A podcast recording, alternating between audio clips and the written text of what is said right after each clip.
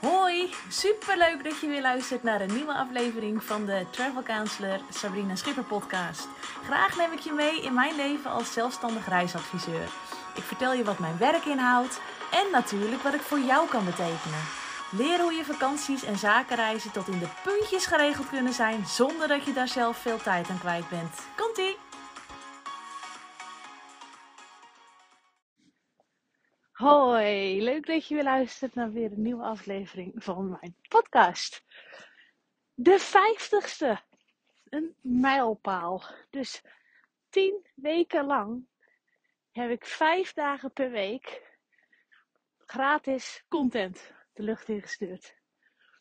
En niet zonder resultaat, want ik krijg steeds meer bereik. Mensen pakken de podcast nu op.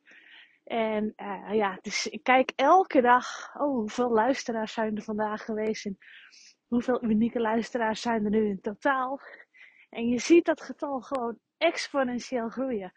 Dus als je nu luistert en je bent een van misschien wel vaste luisteraars of je bent nieuw, dat maakt eigenlijk helemaal niet uit. Superleuk dat je luistert, dankjewel. Ik hoop ook dat je waarde haalt uit mijn gratis content en misschien ook dat je er wat aan hebt natuurlijk, want daar gaat het natuurlijk om. Vandaag eventjes aan de wandel. Vlak voordat het straks gaat motregenen en sneeuwen en weet ik veel wat voor ellende ze allemaal voorspellen. Maar ik wilde jullie vandaag even meenemen over autohuur in het buitenland. Dit naar aanleiding van een gesprek wat ik gisteren met een klant had. Zij liepen een beetje vast bij het uitzoeken van de vakantie. En zij mailde mij en zei, goh Sabrina, zou jij eventjes, kunnen wij even bellen zodat we even kunnen sparren? Nou, tuurlijk geen probleem. Ik zeg, ja tuurlijk, bel maar als je tijd hebt. Ik hoor het wel, ik ben beschikbaar. Nou, toen belden ze me dus. En echt, het ging alle kanten op. Van een zonvakantie in Fort Ventura naar een wandelvakantie in Oostenrijk.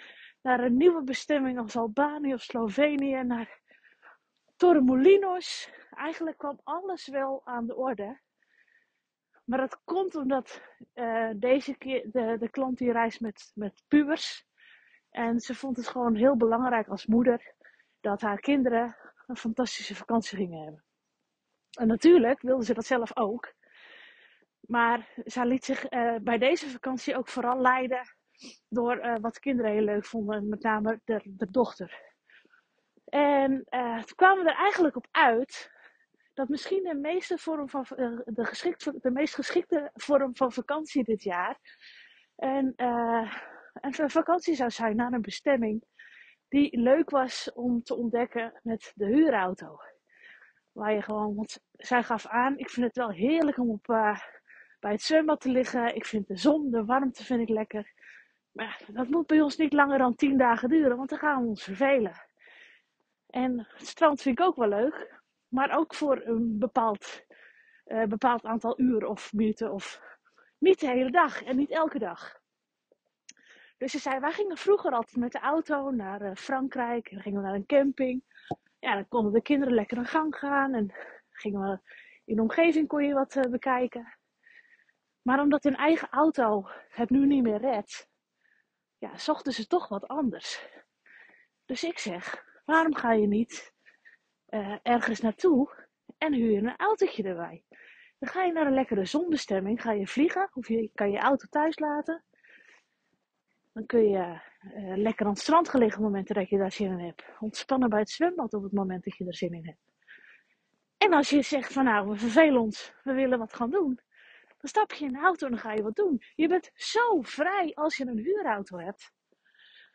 En toen zei ze, ja, dat is wel zo, maar het probleem bij ons is dat we het spannend vinden om in het buitenland te rijden. Kijk, en als ze naar Frankrijk over de grote snelwegen rijden, dat vonden ze allemaal wat minder spannend. En dan rij je naar een camping, en meestal is dat ook niet ergens midden in de stad. Dus dat was altijd wel te doen. Maar ze hebben nog nooit eerder een auto gehuurd in het buitenland en daar ook van gebruik gemaakt om de omgeving te verkennen. Dus dat fenomeen was nieuw voor ze en dat vonden ze spannend. En toen zei ik tegen haar, wat vind je daar zo spannend aan? Ja, natuurlijk, je moet even wennen aan een nieuwe auto. Maar de meeste vakantiebestemmingen, ja, tenzij je in een stad als Parijs of Barcelona gaat rijden, dat is natuurlijk heel anders. Maar de meeste vakantiebestemmingen kun je gewoon bereiken met een gewone snelweg. En het zijn gewoon goede wegen, waar je gewoon prima kan rijden. Met in Europa ook gewoon Europese verkeersborden. Eigenlijk is het niet zo spannend. Bovendien werk ik op heel veel bestemmingen. Hebben wij overal ter wereld, kunnen wij wel autohuur aanbieden. En echt de kleine gehuchtjes, op de kleinere plekken vaak niet. Maar wel in een straal van, dat lukt dan wel. Of bij de dichtstbijzijnde airport. Of bij een groter treinstation. Maar nee, in Europa hebben we ook echt een hele goede partner. Die all-inclusive autohuur aanbiedt. Wat zit daar dan bij? Daar zit bij een ongelimiteerd aantal kilometers. Een all-risk-verzekering. Een 0 euro eigen risico. Alles zit daarin. Vaak als je een auto gaat huren en je doet dat zelf. Mijn kantoortje op de vakantiebestemming. Dan vraagt ze, wil je dit en wil je dat en wil je zus en wil je zo. Dan proberen ze hier allemaal extra's aan te bieden. Omdat ze daar extra commissie over krijgen. Maar dat is zoveel shit. Dat je eigenlijk helemaal niet nodig hebt. En als we via mijn partner boeken. Weet ik gewoon zeker dat het goed zit. Sterker nog. Ik had vorig jaar, 2 jaar geleden, had ik een klant in Curaçao. En die heeft toen een aanrijding gehad met de auto. Natuurlijk was er wel wat paniek van, oh jee, en nu? Maar zij hebben gewoon, het schadeformulier ingevuld. Er is even contact geweest met het noodnummer van Sunicars. Dat is de partner waar ik mee werk. Dat was toen op Curaçao de partner waar ik daarmee werkte.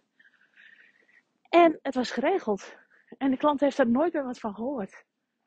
Dus ik zeg tegen die klant die ik gisteren sprak, eigenlijk is het veel relaxter om in het buitenland een auto te huren en daar rond te rijden dan in Nederland. Ik heb voor mijn auto geen all-risk-verzekering. En we zitten hier wel in het westen van Nederland, vlak bij de stad. Hier kan eigenlijk veel sneller wat gebeuren dan dat je in de vakantiebestemmingen hebt. Nou ja, weet je, dat zette haar aan het denken. En ja, zegt ze, ik ga toch even overleggen thuis en... We nemen het plan weer even terug naar de tekentafel, is wat ze letterlijk zei. En we komen erop terug. En toen dacht ik, ja, misschien zijn er wel meer mensen die het wel spannend vinden om een auto te huren in het buitenland. Maar echt, ik werk met goede partners. Als je bij mij boekt, zorg dat je gewoon goed verzekerd bent. Niet oververzekerd, niet onderverzekerd, maar gewoon goed verzekerd. Waar je gewoon als normale Nederlander, die normaal met een auto omgaat, normaal kan rijden.